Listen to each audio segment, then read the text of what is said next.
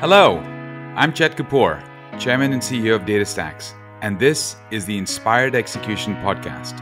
I'm so thrilled to be kicking off our second season. For those of you who've been following us, we appreciate your continued support. If this is your first time tuning in, welcome. I wanted to find a way to inspire the next generation of technology leaders and innovators.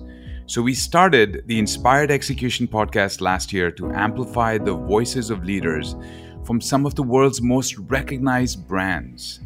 Leaders who energize and inspire their teams while scaling multi billion dollar businesses. Leaders who transform their organizations and entire industries. Leaders who, above all, move the human heart. These individuals discuss their journeys, their unique perspectives, and the advice they give their younger selves. I have the privilege of calling many of them my colleagues and partners, and they inspire me every day. As I was thinking back on the awesome conversations I had on season one, a few topics came up again and again customers, culture, speed, and education. The takeaways are consistent. Successful leaders obsess over customers. They cultivate diverse and inclusive environments. They execute thoughtfully with speed and seek to learn and share knowledge. In season two, we will explore these themes while keeping technology and data at the forefront. Here's a preview of what's to come. Cisco CIO Jackie shares how she has built an inclusive culture where diversity of thought is welcomed and encouraged.